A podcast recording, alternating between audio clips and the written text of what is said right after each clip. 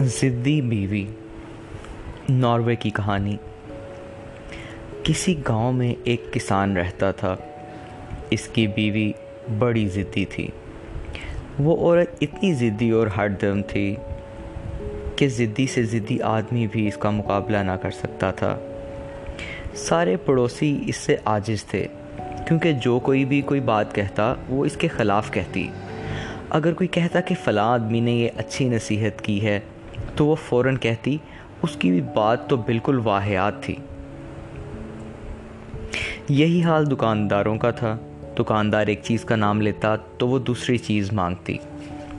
محلے دار تو خیر اس سے عاجز تھے ہی، مگر بیچارے کسان کی جان ہمیشہ عذاب میں رہتی۔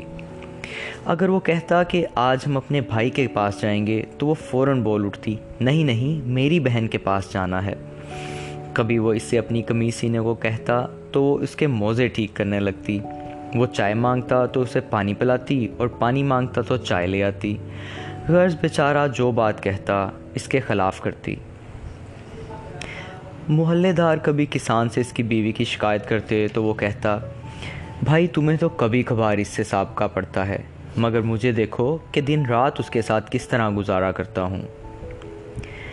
میری مصیبت کا تم لوگ اندازہ ہی نہیں کر سکتے۔ میں چین سے کھانا بھی نہیں کھا سکتا۔ زور سے چباتا ہوں تو کہتی ہے، آہستہ آہستہ کھاؤ۔ دائیں کروٹ سوتا ہوں تو مجھے نیند سے جگا کر بائیں کروٹ سونے کو کہتی ہے۔ ایک دن صبح کے وقت کسان اور اس کی بیوی اپنے کھیت کو گئے، جہاں انہوں نے رائی بو رکھی تھی۔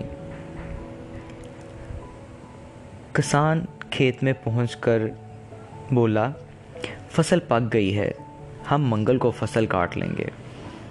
منگل کو نہیں، پیر کو، بیوی نے کہا۔ کسان نے کہا، چلو پیر کو صحیح، میں اپنے دوست ہارلوارڈ اور سنہس کو بھی ساتھ کام کرنے کے لیے بلا لوں گا۔ بیوی نے کہا، ان کو کبھی نہ بلانا، بلکہ تھوڑا اور ایرک کو بلانا۔ بیچارہ کسان ان باتوں کا عادی ہو گیا تھا۔ اس نے کہا، ٹھیک ہے تھور اور ایرک کو ہی بلا لیں گے اور ہم صبح سات بجے سے کام شروع کر دیں گے۔ اس پر بیوی نے کہا، سات نہیں، ساڑھے چھ بجے سے۔ کسان نے آسمان کی طرف دیکھتے ہوئے کہا، اس ہفتے موسم اچھا رہے گا۔ نہیں، بارش ہوگی، بیوی نے کہا۔ کسان بولا، بارش ہو یا دھوپ نکلے، ہم درانتی سے فصل کاٹیں گے۔ بی بی نے بلند آواز سے کہا، کیا کہا؟ درانتی سے؟ نہیں، فصل کینچی سے کاٹی جائے گی۔ کینچی سے؟ کسان نے حیرت سے کہا، کسی نے آج تک کینچی سے بھی فصل کاٹی ہے؟ نہیں جی فصل درانتی سے ہی کاٹی جائے گی۔ ہرگز نہیں، کینچی سے کٹے گی۔ کسان کی بیوی نے بھی بڑے زور سے کہا۔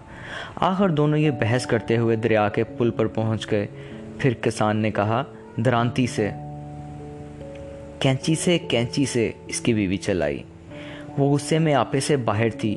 اسے کچھ دکھائی نہ دیا اور دریا میں گر پڑی۔ دریا میں گرتے ہی وہ ڈوب گئی۔ مگر جب تھوڑی دیر بعد اوپر آئی تو کسی کو مدد کے لیے پکارنے کی بجائے اس نے زور سے کہا، کینچی سے! اور یہ کہہ کر پھر ڈوب گئی۔ جب وہ ڈوبنے لگی تو کسان نے بھی چلا کر کہا، درانتی سے! تھوڑی ہی دیر بعد وہ پھر اوپر آئی اور چلانے لگی، کینچی سے! کینچی سے! یہ کہتی کہتی وہ پھر ڈوب گئی۔ اب جو اوپر آئی تو کسان نے پکار کر کہا، درانتی سے! مگر اب اس میں بات کرنے کا بھی دم نہ تھا۔ تھوڑی دیر میں وہ پھر ڈوب گئی، مگر ڈوبتے ڈوبتے اس نے اپنا ہاتھ اوپر اٹھایا اور انگلیوں کے اشارے سے بتایا کہ فصل کینچی سے کٹے گی۔ پھر وہ اوپر نہ آئی۔ کسان گاؤں واپس گیا اور اپنے دوستوں کو خبر کی۔ سب مل کر دریا پر گئے اور کسان کی بیوی کو دریا میں گھس کر ڈھونڈنے لگے۔ بہاؤ کے رخ پر دور دور تک انہوں نے گوتے لگا کر دیکھا، مگر اس کا کہیں پتہ نہ چلا۔ سب پریشان تھے کہ آخر وہ بہتے بہتے کہاں چلی گئی۔ مگر کسان نے کہا، تم لوگ اسے نہیں جانتے وہ کتنی ضدی ہے۔ کوئی دوسرا ہوتا تو اس کی لاش بے شک بہاؤ کے رخ پر جاتی، مگر وہ چڑھاؤ کے رخ گئی ہوگی۔ چلو اوپر کی طرف دیکھیں۔ اور جب لوگوں نے پل کے اس پار چڑھاؤ کے رخ پر جا کر دیکھا تو کسان کی بات سچی نکلی۔ اس کی بیوی کی لاش سچ سچ مچ چڑھاؤ کے رخ پر بہتی جا رہی تھی۔ لوگوں نے کہا، واقعی حد سے زیادہ ضدی نکلی۔